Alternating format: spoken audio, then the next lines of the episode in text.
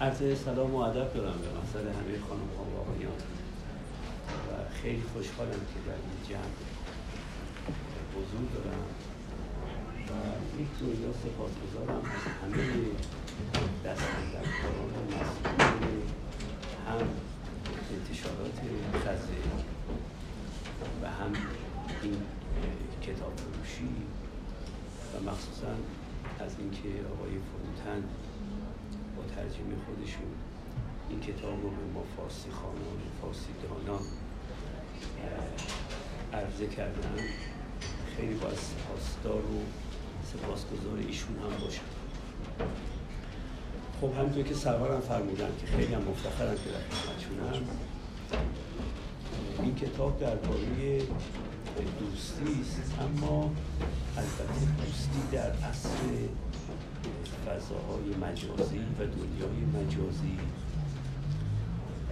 و بررسی این نکته که آیا در دنیای مجازی و فضاهای مجازی امروز دوستی فرقی با دوستی هایی که در قبل از پیدایش دوران وجود داشت آیا داره یا نه؟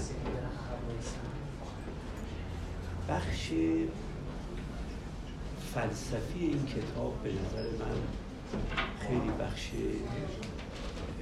پر اهمیت تریست تا بخش تجربی این کتاب.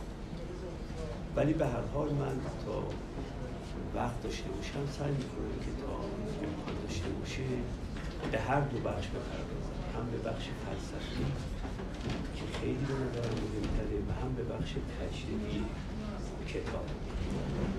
خب نویسنده و معرف فرمودن فیلسوف آمریکایی که چندین کتاب از زمینه های مختلف فلسفه منتشر شده. ولی من نخستین کتاب است که ازشون به زبان فارسی. می‌بینم بعد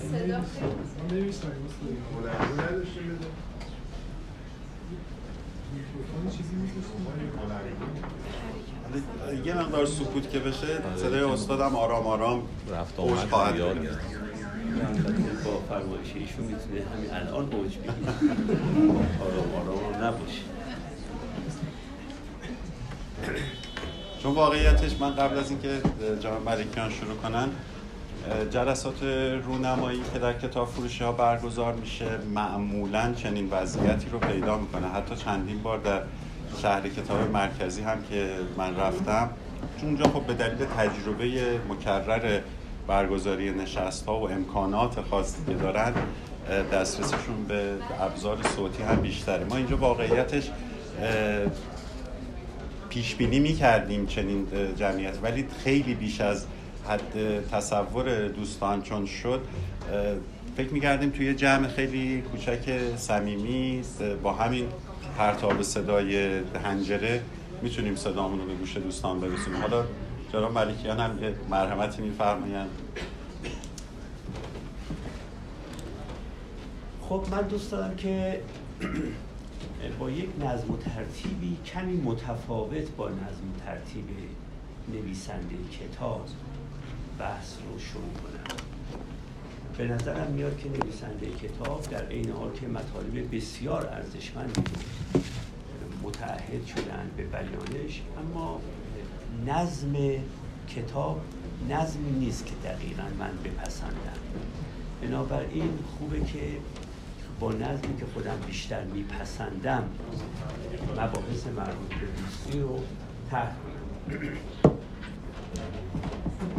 خب طبعا اولین سوال اینه که اصلا دوستی یعنی چه ما به چه پدیده ای در عالم انسانی میگیم دوستی؟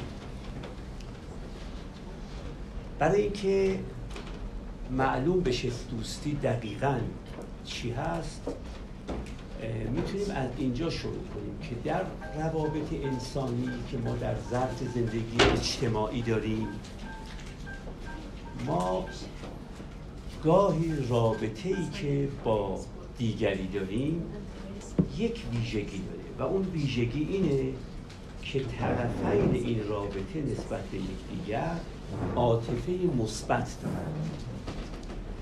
خیلی روابط اجتماعی وجود داره که درش طرفین نسبت به یکدیگر عاطفه مثبت ندارن. نه اینکه عاطفه منفی هم دارن نه کاملا حالت خونسا دارن. مثل وقتی که شما برید نان می‌خرید از نان با خب البته رابطه سالم اجتماعی هم برقرار می‌کنید اما خب عاطفه مثبتی متقابلا بین شما و نانوا وجود نداره. اما در میان پدیده های اجتماعی که همشون از نوع روابط انسانی افراد مختلفند رابطه هایی هستند که در این رابطه ها طرفین نسبت به یکدیگر عاطفه مثبت دارند این نوع روابط که درش هم من نسبت به تو و هم تو نسبت به من عاطفه مثبت دارید خودش به سه دسته تقسیم میشه. یک وقت این عاطفه مثبت ناشی از خیشاوندی و مناسبات خانوادگیه.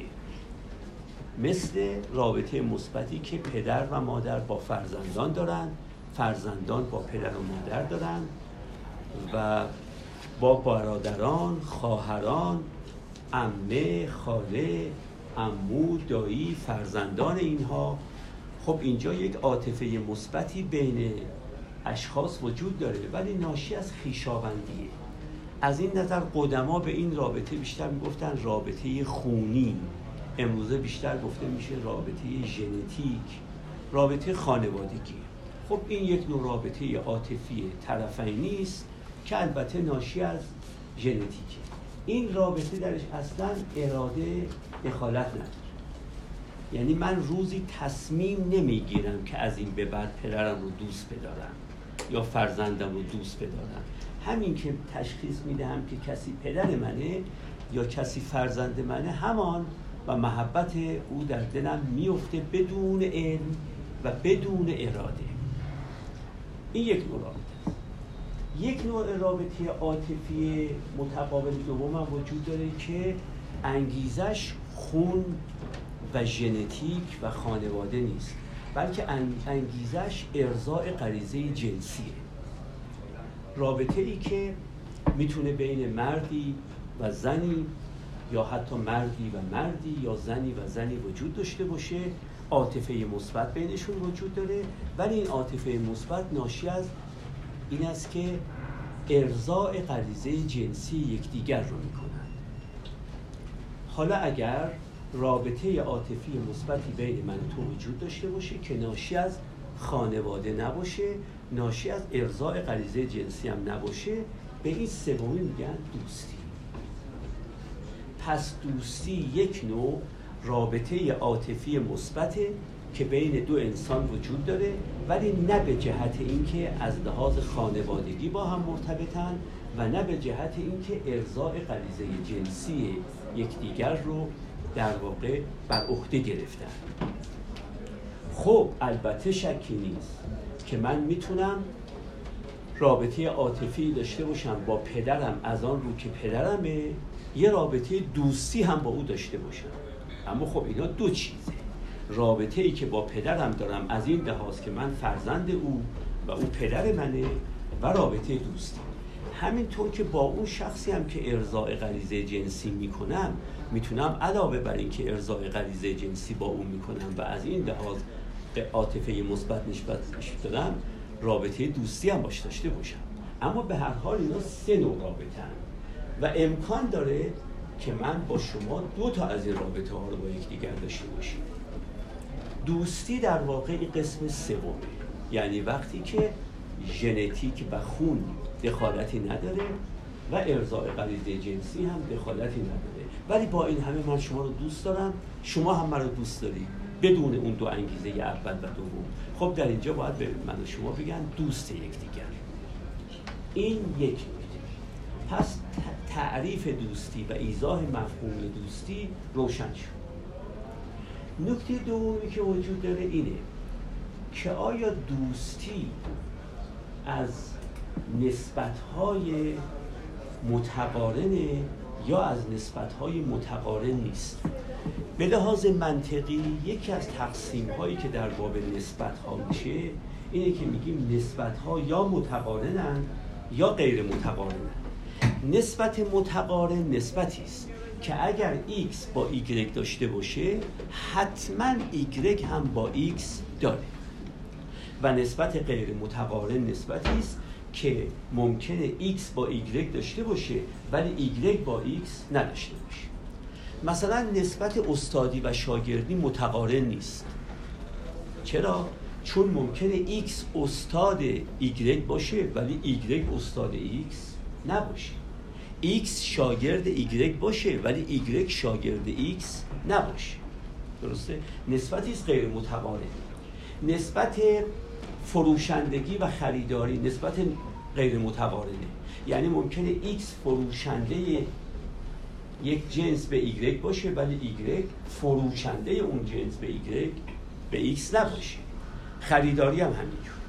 اما نسبت هایی هستن که این نسبت ها اگر بین X و Y برقرار باشه بین Y و X هم حتما برقراره اگر خانه شما به خانه من نزدیک باشه حتما خانه منم به خانه شما نزدیکه.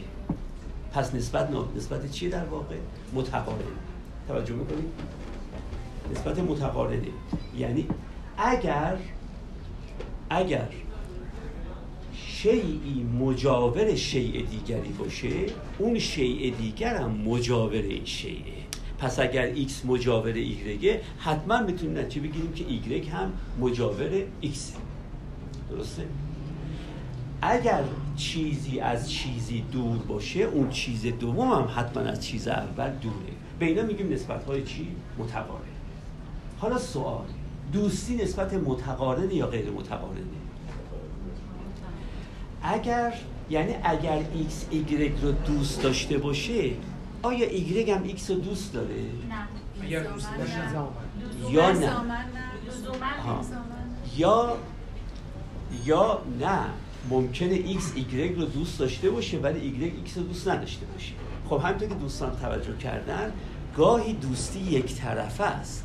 یعنی x y رو دوست داره ولی y x رو دوست نداره. در این صورت فیلسوف و روانشناس به این رابطه رابطه دوستی نمیگه.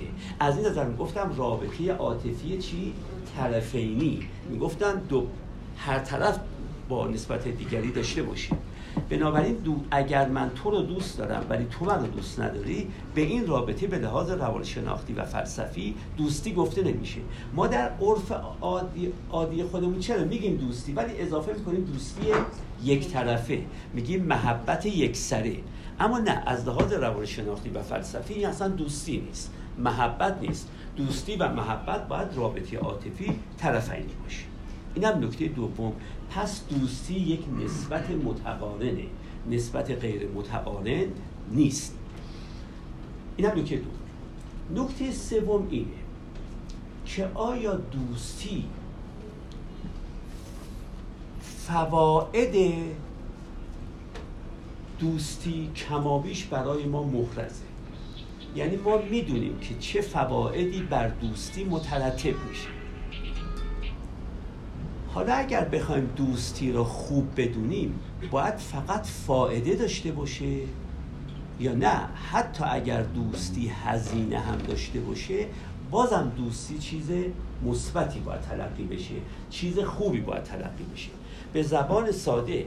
اگر من بخوام دوستی رو یک پدیده مثبت بدونم باید اثبات بکنم دوستی برای طرفین فقط فائده داره یا نه؟ اگر علاوه بر فائده هزینه هایی هم داشته باشه به زبان یک کمی ساده تر یه زبان غیر اقتصادی تر اگر علاوه بر سود زیان هم داشته باشه بازم می‌تونم بگم دوستی رابطه خوبیه یا نه.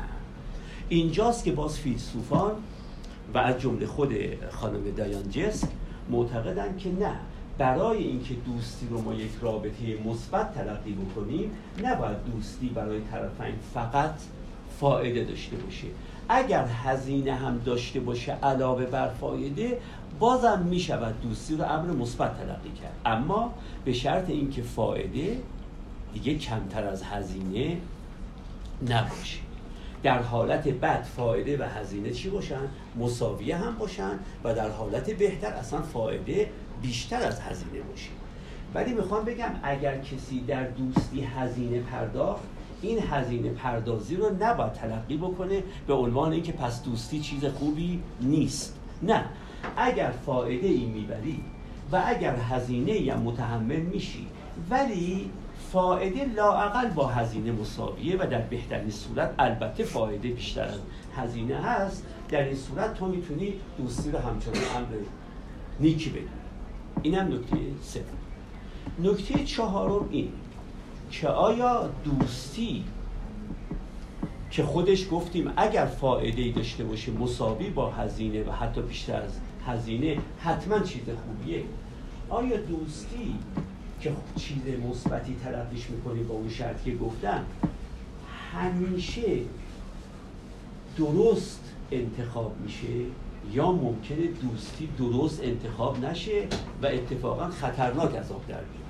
ببینید مثلا در مثال در غیر علوم انسانی بزنم. آب شکی نیست که یکی از چیزهای ضروری برای ادامه حیات ماست. توجه می‌کنید؟ حتی اگر هزینه هایی هم نوشیدن آب داشته باشه برای بدن ولی بازم اونقدر فوایدش فراوانه که آب رو ما چیز مثبتی اما معناش این نیست که هر که چیزی را به نام آب به من تعارف کرد این واقعا آب باشه. معناش این نیست. آب نما هم می شود به نام آب به من جا بزنم و منی که به گمان آب بودن این شی رو دریافت می کنم بعد ببینم این فقط نمایش آب داشته. به لحاظ زلالی مثل آب بوده. به لحاظ ویسکوزیته و شدیش فقط مثل آب بوده. ولی آب نیست.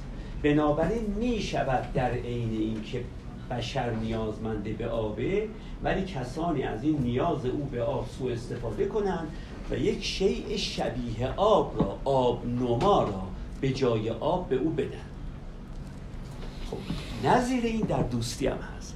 دوستی هم برای بشر البته سودمنده البته چیز خوبیه ولی هر دوستی ای دوستی نیست. یعنی دوستی داریم و دوستی نمایی داریم.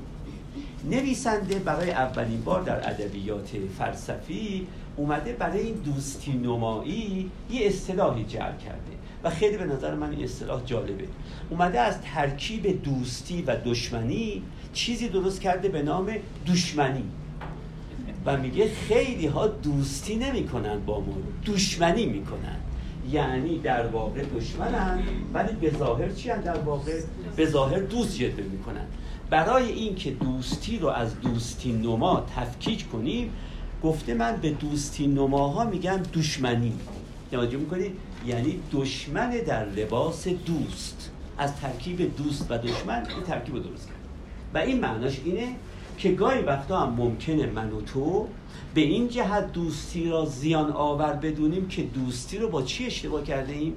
با دشمنی اشتباه کرده ایم. یعنی با دوستی نمایی اشتباه کرده ایم. در فقره قبلی سخنم می‌خواستم بگم. اگر دوستی هزینه داره این باعث نشه بگید حتما دوستی چیز مثبتی نیست چیز خوبی نیست. همین که فایده هم داشته باشه و فایدهش لاقل مساوی با هزینهش باشه کافیه. حالا در این قسمت دو بعدی می‌خواستم چی بگم؟ می‌خواستم بگم اگر دوستی جایی دیدید که هزینه هاش بیشتر از فایدهش هم شد اینو باز به معنای این نگیریم که دوستی چیز مثبتی نیست. به معنای این بگیریم که با دوستی سر و کار نداشتیم در واقع. با چی سر و کار داشتیم؟ با دوستی نمایی سر و کار داشتیم. یعنی با دشمنی در واقع سر و کار داشتیم. اینم یک نکته. نکته بعدی اینه که دوستی ما چیز خوبی در زندگی می‌دونیم. اما خوبها در زندگی انواع دارن. و نویسنده در سند این برمیاد که نشون بده که ما در میان این انواع دوستی در میان ببخشید این انواع خوبی برای دوستی چه نوع خوبی قائلیم چه نوع نیکی قائلیم چه نوع ارزشی قائلیم. خب لاقل در میان انواع ارزش ها ایشون دو تا تقسیم بندی برای ارزش ها رو در اینجا گفته. البته تقسیم بندی ها به نظر من میاد که خیلی بیشتر از دو تاست و باید بیشتر از اینم میپرداخت در نویسنده به اینکه ارزش دوستی جایابی بشه و دقیقا بدونیم ارزش دوستی کجاست. ولی خب دو تا تقسیم بندی رو بیشتر به کار نبرده. منم دیگه از حدود این کتاب نمی‌خوام بیان بیرون. در جای دیگری چند سال پیش من با تفصیل خیلی بیشتر از این عرض کردم. ارز چیزهایی که ارزشمندن در زندگی در یک تقسیم بندی تقسیم میشن به دو قسم. اونهایی که ارزش ذاتی دارند و اونهایی که ارزش ابزاری دارند هر دوشون ارزشمندن هر دوشون خوبن. هر دوشون نیکن. اما بعضیشون ارزش ذاتی دارن بعضیشون ارزش ابزاری دارن. اونایی که ارزش ابزاری دارن چیزهایی یعنی که ما براشون ارزش قائلیم. به خاطر اینکه وسیله ای می‌شوند و ما رو دستمون رو تو دست چیز دیگری می‌گذارند. نردبانی میشن که از طریق اون نردبان ما به یه باب دیگری برمیاییم توجه می‌کنیم پلکانی میشن که این پلکان ما رو به چیز خوب دیگری میرسونه. مثلا پول. پول رو ما دارای ارزش می‌دونیم. اما نه به خاطر خود پول به خاطر که از طریق پول من به خانه می‌رسم به پوشاک می‌رسم به خوراک و نوشاک می‌رسم به تفرج و تفریح می‌رسم. به سفر می‌رسم می‌تونم ویلا داشته باشم و امثال زاره پس پول چیز ارزشمندی است اما نه به خاطر خودش. به خاطر اینکه پول دست منو تو دست خانه و ویلا و ارز کنم که اتومبیل و چیزهای دیگه می‌گذاره اینا در واقع ارزش ابزاری دارن. اما یک سلسله چیزها هستن که ارزش ابزاری ندارن ارزش ذاتی دارن. یعنی به خاطر خودشون ارزشمندن نه به خاطر اینکه وسیله میشن و منو به یک هدف دیگری میرسونن. آلتی میشن که از طریق استفاده از اون آلت من به قایت دیگری می‌رسم. نه بحث بحث آلت و قایت نیست. بحث اینه که خود اینها برای خودشون قایتن. خودشون برای خودشون ارزشمندن. توجه می‌کنید اگر من از بوی یک گلی خوشم میاد یا از رنگ یک گلی خوشم میاد و کسی به من بگه که خب حالا این رنگ ارزشمند گل تو رو به کجا میرسونه؟ میگم بر نیست من به جایی برسونه. خودش ارزشمند این رنگ. خودش این بو ارزشمنده. بنا نیست من از طریق استشمام این بو به چیز دیگری دسترسی پیدا کنم. بنا نیست من از طریق دیدن رنگ زیبای این گل به چیز دیگری دسترسی پیدا بکنم. عنایت می‌کنید نه این خودش ارزشمنده برای من. به اینا میگیم ارزش ذاتی. قدما معمولا در کتابهاشون به جای اینکه بگن ارزش ذاتی و ارزش ابزاری به جای ارزش ذاتی می‌گفتن مطلوبیت ذاتی داره این شی. یا می‌گفتن مطلوبیت به ذات داره. و به جای ارزش ابزاری می‌گفتن این شی مطلوبیت غیری داره. مطلوبیت بالغیر داره. یعنی مطلوبه ها ولی به واسطه یه غیری که دست منو تو, تو دست اون غیر می‌گذاره. توجه کنید. آیا چیزی هم هست که هم مطلوب ذاتی باشه هم مطلوب غیری؟ یعنی هم خودش چیز ارزشمندیه برای خودش هم, هم اتفاقا ما رو به چیز دیگری میرسونه. یعنی هم ارزشمندی ابزاری داره و هم ارزشمندی ذاتی داره. آیا چیزی هست؟ از قدیم از زمان ارسطو فیلسوفان گفتن بله چیزهایی هم تو زندگی هستن که هم مطلوب ذاتی هم مطلوب ابزاری و مهمترین مثالی که می‌زدن سلامتی ما سلامت بدنمون رو به خاطر خود سالم بودن دوست داریم. اگه کسی بگه تو چرا دوست داری سالم باشی؟ میگم چون دوست دارم که سالم باشی خود سالم بودن یک مطلوبیتی برای من داره. ولی در عین حال مطلوبیت ابزاری هم داره. می‌خوام سالم باشم تا به مردم جامعه خودم بتونم کمک کنم. می‌خوام سالم باشم برای اینکه بتونم کار کنم. می‌خوام سالم باشم برای اینکه بتونم دوستی کنم. می‌خوام سالم باشم برای اینکه بتونم به دیگری کمک کنم یا خدمت کنم. پس ببینید می‌تونه سالم بودن رو برای خودش دوست داشته باشی ولی در عین حال برای رسوندن ما به چیزهای دیگه هم دوستش داریم بنابراین می‌شود چیزهایی هم مطلوب ذاتی باشن هم مطلوب غیری. یکی از مثال های دیگه که بعضی از فیلسوفان دیگه می‌زنن علمه. علم را آدم دوست داره به خاطر اینکه علم. توجه می‌کنید من دوست دارم علم را به خاطر اینکه علم خودش ارزش داره. علم رو من خودش عاشقشم. دوستش دارم علم رو. من علم رو همیشه ترجیح میدم بر جهل همیشه ترجیح میدم بر خرافه همیشه ترجیح میدم بر خیالات و اوهام همیشه ترجیح میدم بر اباطیل همیشه ترجیح میدم بر نادانی. ترجیح میدم. علم یه چیز ارزشمندیه. اما در عین حال ممکنه کسی علم رو دوست داشته باشه چون از طریق علم به ثروت می‌رسه مثلا. از طریق علم به شهرت می‌رسه یا به احترام می‌رسه یا به آبرو می‌رسه یا به محبوبیت می‌رسه. ممکن. توجه می‌کنید. پس هستن چیزهایی که در زندگی هم ارزشمندی ذاتی دارن هم ارزشمندی ابزاری. حالا سوال اینه که دوستی ارزشمندی که داره از ابزاریه یا ذاتیه؟ کدومش؟ بعضی از متفکران که اولینشون در تاریخ ارسطوه ارسطو می‌گفت دوستی ارزش ذاتی داره. ما تو زندگیمون اگر دوست نداشته باشیم یه چیز بسیار جدی ای رو نداریم. و خیلی تأکید می‌کرد ارسطو که حالا دیگه نمی‌خوام وارد بحث مفصل ترش بشم خیلی تأکید می‌کرد که یکی از ویژگی های یک زندگی آرمانی دوستیه یعنی اگر شما تمام ویژگی های زندگی آرمانی که خود من ارسطو هم بهش قائلم داشته باشید ولی دوست تو زندگی نداشته باشید. ارتباط هم دارید با دیگران ها ارتباط خرید دارید فروش دارید استادید شاگردید اون ارتباطات دارید ولی دوستی ندارید. نه اینکه فکر بکنید وقتی میگیم دوستی نداری یعنی با کسی رفت و آمد نمی‌کنید. نه رفت و آمد هم می‌کنید همکارانی هم دارید استاد کسی هستی شاگرد کسی هستید مشتری کسی هستید فروشنده ای در جایی. توجه کنید همه ارتباطات دارید. ولی اگه دوستی نداشته باشید شما یک چیز بسیار مهمی رو در زندگی ندارید.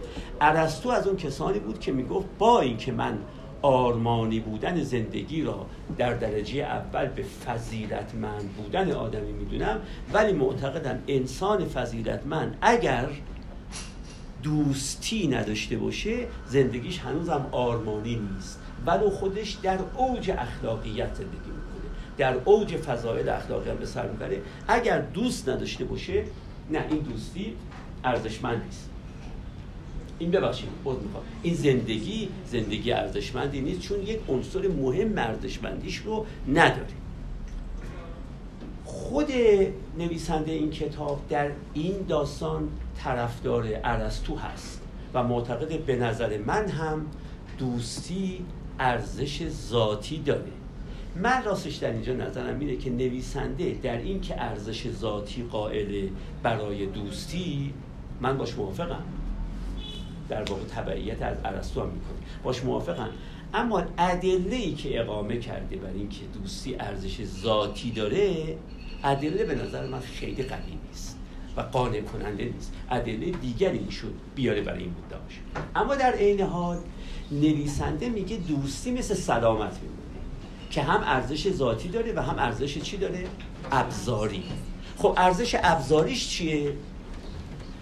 نویسنده در یک بحث خیلی جالبی میاد از ارزش ابزاری دوستی رو هم تصویر می‌کنه.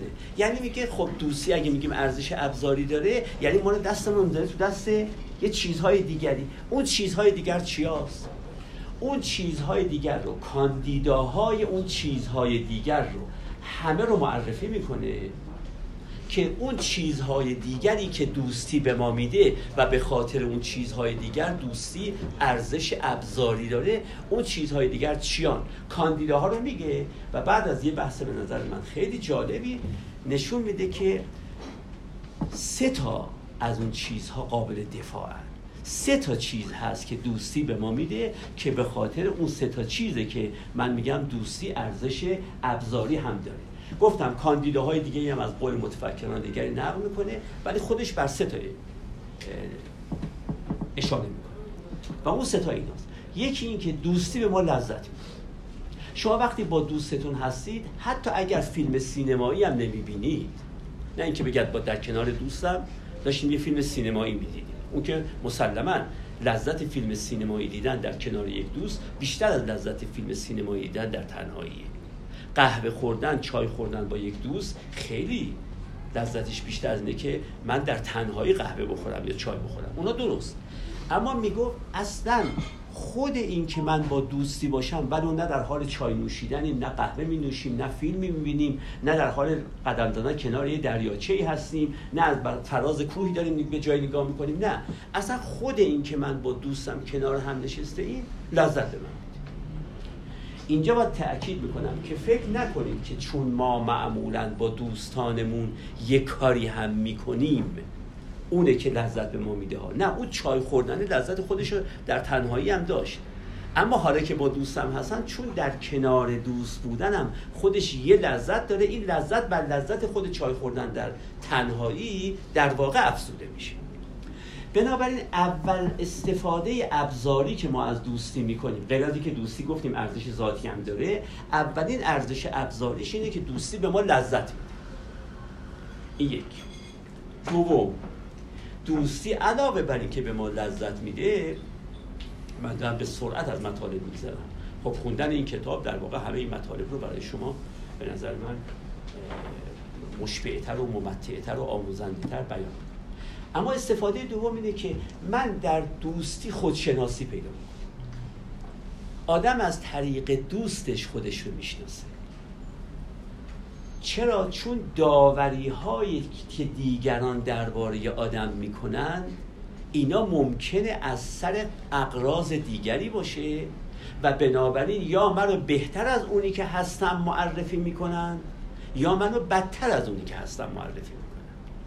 یعنی اگر من بیام به فرض کنید به یه شاگردی که شاگرد منه فقط دوستم نیست. یا استاد منه ولی دیگه دوستم نیست.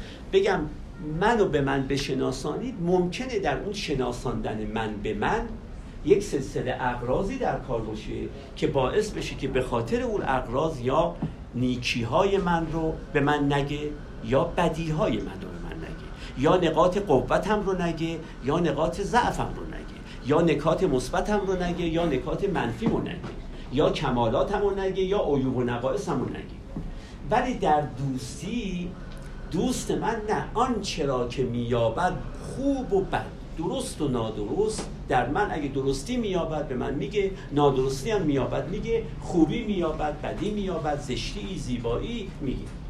بنابراین دوستی یک آینه است که آدم در آینه دوستی خودش رو می‌بینه عنایت می‌کنه و هرچی دوستی عمیقتر باشه آدم در این آینه خودش رو دقیقتر می‌بینه بی ابهام تر می‌بینه با مهالودگی کمتر می‌بینه بهتر می‌بینه خودش رو. مگه میشه آدم در شناختن خودش به دیگری محتاج باشه؟ مگه آدم خودش خودش رو بهتر از هر کسی دیگه ای نمی‌شناسه؟ نویسنده در اینجا نشون میده که نه اینجور نیست. ما هم نقاط قوت خودمون رو گاهی آنچنان که دیگران می‌شناسن نمی‌شناسیم هم نقاط ضعف خودمون رو گاهی آنچنان که دیگران می‌شناسن خودمون نمی‌شناسیم. بنابراین فکر نکنید که آقا من به خودم رجوع کنم چه نیازی به دوست دارم برای خودشناسی. میگه نه انسان دیگر گاهی نقاط قوتی در تو می‌بینه که هست ولی خودت خبر نداشتی. و نقاط ضعفی در تو می‌بینه که هست. ولی خودت خبر نداشتی. بنابراین نگو من برای خودشناسی چه نیازی به دیگری دارم و بعد دیگران بعضشون حب و بغض خود خودشناسی من اعمال می‌کنن ولی دوست خود حب و اعمال نمی‌کنه و من به دوستم رجوع می‌کنم. نه انسان هم نکات مثبت هم نکات منفیش هم نقاط قوت هم نقاط ضعفش هم کمالاتش هم عیب و نقصهاش همه ممکن از دید خودش مخفی بمونه. بنابراین من حتما نیاز دارم به دیگران بگم که شما اگر دوست من شما به من معرفی کن من رو اگر بدی می‌بینی یا نیکی در من می‌بینی. این خودشناسی این فائده دومی است که دوستی داره و بنابراین سود ابزاری که دوستی برای من داره این دومی هم هست. و اما سومی خودسازیه. خودسازیه. ممکنه من خودم رو یا از طریق خودم یا از طریق تو که دوست منی شناخته باشم و فهمیده باشم که نقاط ضعفی دارم که باید برطرف بشه. عیبهایی و نقصهایی دارم که باید رفع بشن. اما راهش رو بلد نباشم. اینجا باز دوستی می‌تونه این کار بعدی هم بر من بکنه و بگه به من کمکی یا خدمتی یا کمکی و خدمتی. بکنه به من؟ چون کمک با خدمت لزوما یکی نیست. کمکی یا خدمتی یا کمکی و خدمتی دوست من به من بکنه و بگه این عیب و نقصی که یا خودت در خود تشخیص داده ای یا من در تو تشخیص دادم یا یا یکی از دوستان دیگر در تشخیص داده این عیب و نقص رو میشه اینجوری مرتفعش کرد و بنابراین در بهسازی من هم دوست می‌تونه کمک کنه اما آیا واقعا هر دوستی من خودشناسی من رو می‌تونه انجام بده. هر دوستی می‌تونه ارز کنم که خودسازی من رو نشون بده. انگار این خیلی خوشبینانه داره صحبت می‌کنه خانم دایان جس و میگه که دوستان می‌تونن تو رو لذت بدن. خب حالا لذت رو میشه کمابیش رو بعد بگن تو رو می‌تونن در خود شناسی به کمک بکنن. و در خودسازی هم کمک بکنن. یه همچین هنری داره دوستی. اینجا یکی از اونجاست که میگم نظم خانم جسک رو من قبول ندارم. اینجاست که خانم جسک یه مطلبی گفته اینو جاش نگفته. اینجا جای این مطلبه. اینو قبلترش گفته. و اون که گفته بله. می‌تونن اما به شرط ها و شروط ها. و اون شرط و شروطش چیه؟ ایشون میگه ارسطو یک تقسیم بندی کرده برای دوستی. و گفته دوستی سه نوعه. این هنری که من الان می‌گفتم که لذت می‌برید از دوستتون در خودسازی هم دوست بهتون کمک می‌کنه و در خودشناسی هم دوست بهتون کمک می‌کنه این مال نوع سوم دوستیه که ارسطو می‌گفته. خب اینجا باید این مطلب تر خب ارسطو گفته چند نوع دوستی وجود داره؟ سه نوع دوستی یعنی چه سه نوع دوستی وجود داره؟ میگه هر دو تا آدمی رو که دیدید به هم نزدیک شدن و ارتباط عاطفی متقابل پیدا کردن. چون ارتباط عاطفی متقابل تعریف چی بود در واقع؟ دوستی بود. اگه دیدید ارتباط عاطفی متقابل پیدا کردن با هم نه به خاطر خیشاوندیشون و نه به خاطر رابطه جنسی که با هم برقرار می‌کنن بدونید به یکی از این سه جهت به هم نزدیک شدن. و بنابراین دوستی سه نوعه. ما سه نوع دوستی داریم. دو تا آدم می‌تونن به هم نزدیک بشن و رابطه عاطفی مثبت با هم برقرار کنن به خاطر لذت. به این دوستی می‌گفت دوستی مبتنی بر لذت.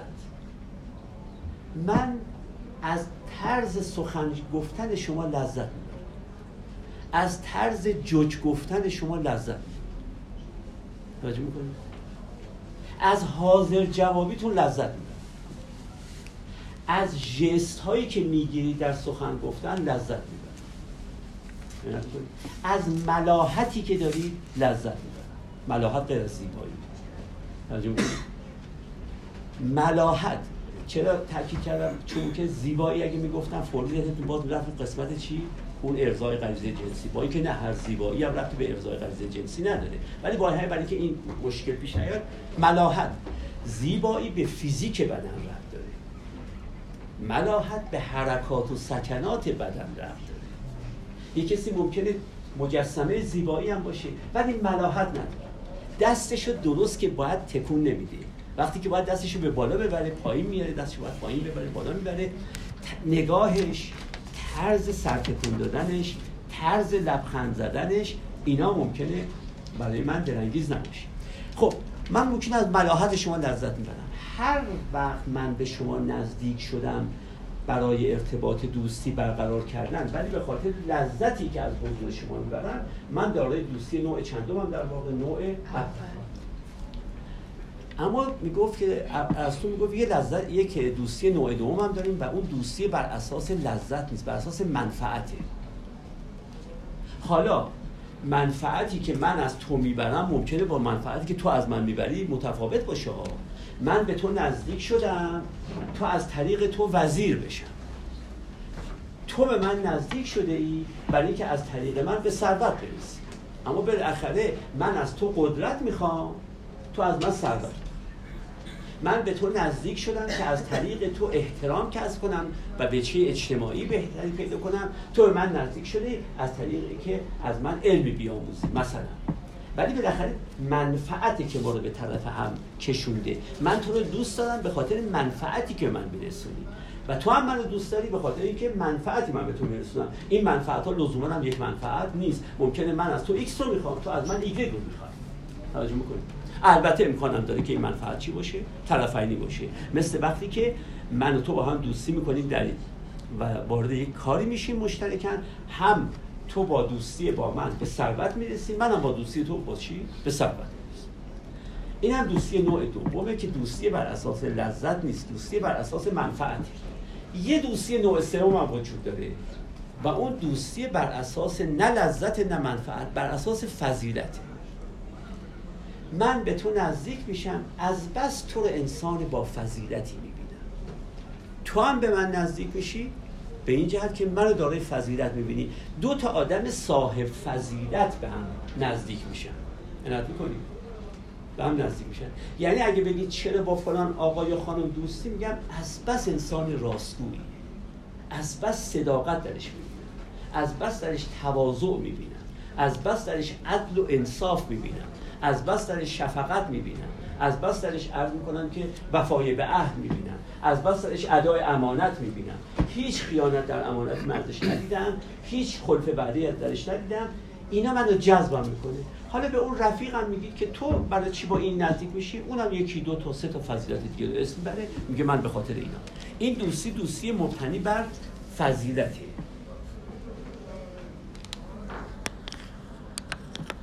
ارز کنم که بله مثلا دوستی شمس و مولانا. بله اتفاقا درست. بر اساس فضیلت به هم نزدیک شدن. بنابراین اگر بگم چی شما رو به هم نزدیک کرد میگید خوبیه. ما دوتا به هم این من به اون نزدیک شدم چون خوبه. انسان خوبیه. اونم به من نزدیک شد چون انسان خوبیه. هیچ منفعتی هم بر من منفعت مادی هم نداره اما انسان خوبیه. ما به هم مجذوب شدیم. حالا در میان این سه تا دوستی اون خودشناسی و خودسازی به نظر شما میاد تو کدوم دوستی برمیاد؟ تو قسمی قسم سومه. اگر تو به خاطر خوبی به من نزدیک شده ای و من به خاطر خوبی اون وقته که من تو را به خودت چنان که هستی معرفی می‌کنم. بالا و پایین نمی‌کنم. توجه می‌کنید؟ حب و بغضی در کار ندارم. منفعت شخصی در کار نمیارم تو را چنان که هستی بهت معرفی می‌کنم. و بعدم که خودت رو شناختی ها یا از طریق من یا از طریق خودت یا از طریق دوست فضیلت آمیز دیگه بعدم کمک در راه رفع عیب و نقصات رو من می‌کنم چون دوستی بر اساس چی بوده؟ بر اساس نیکیم بوده. بنابراین این ارزه رو دوستی نوع اول دوستی نوع دوم ندارن بنابراین بله دوستی این سه تا فایده ای که خانم جسک میگن داره و کاملا حق با ایشونه. اما فقط برای نوع سوم دوستی. نوع سوم از دوستی که دوستی مبتنی بر چیه؟ دوستی مبتنی بر فضیلت. اما نکته بعد. آیا دوستی از پدیده های پایداره یا از پدیده های ناپایداره؟ ناپایدار.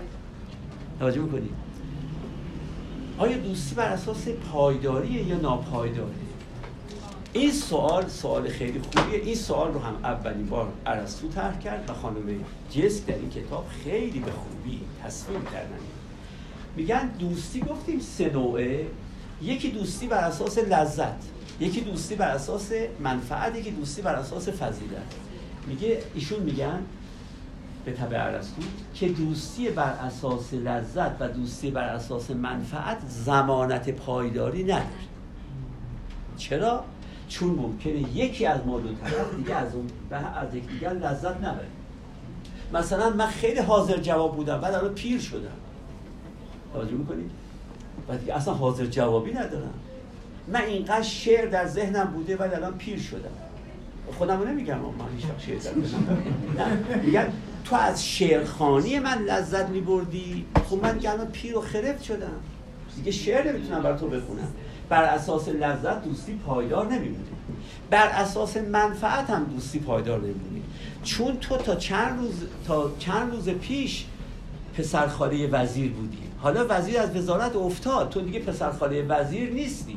و بنابراین من از دوستی با تو هیچ سودی دیگه آیدم نمیشه. اگه بر اساس منفعت به تو نزدیک شده باشم دوستی پایدار نمیمونه اما ارسطو با استدلال خیلی قویی و خانم جسک هم با تکرار همون استدلال نشون میدن که اگر تو به خاطر خوبی به من نزدیک شده باشی و منم به خاطر خوبی به تو نزدیک شده باشم ما دوستیمون پایدار میمونه.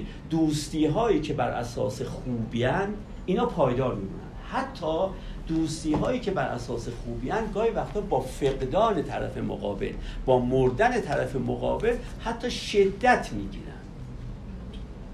چرا شدت می‌گیرن؟ چون تا الان این خوبی ها رو در تو می‌دیدم. حالا که تو از دنیا رفته ای هر چه ناخونک می‌زنم هر چه سرک می‌کشم دیگه آدم اونجوری نمیده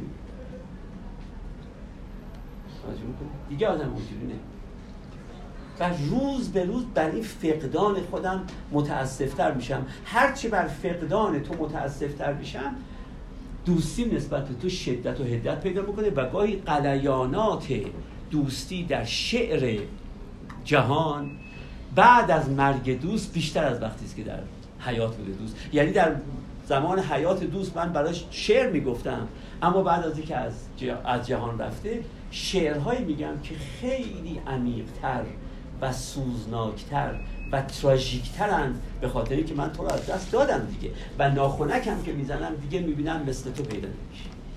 نجم می‌کنید می‌بینم تو نظیر نمیشه یا لاقل در دنیایی که من از اون دنیا با خبرم تو نظیر نداری. حالا ممکنه شما در آرژانتین هم کسی باشه به همین درجه از خوبی ولی خب من دسترس بهش ندارم بنابراین این دوستی از این لحاظم ارز کنم که هست. بنابراین دوستی هم ارزش ذاتی داره و هم ارزش ارز کنم که ابزاری داره. ارزش ذاتیش رو گفتم ارزش ابزاریش هم گفتم. اما به شما عرض کردم که خانم جسک برای ارزش دو تا تقسیم بندی به کار برده. یک تقسیم بندی کرده به ارزش ارز کنم ابزاری و ارزش ذاتی یه تقسیم بندی دوم هم کرده و گفتم که کاش تقسیم بندی سوم و چهارم می‌کرد ولی حالا فهم که تقسیم بندی دوم هم که خودش کرده اینم من دیگه فرصت گفتنشو ندارم و وقتم تمامه. و نه ارزش تقسیم بندی دومی که می‌کنه میگه ارزش عینی با ارزش ذهنی فرق و میگه آیا دوستی ارزش عینی داره یا ارزش ذهنی داره؟ که دیگه اونو نمی‌تونم توضیح بدم دوستان تو خود کتاب در کنم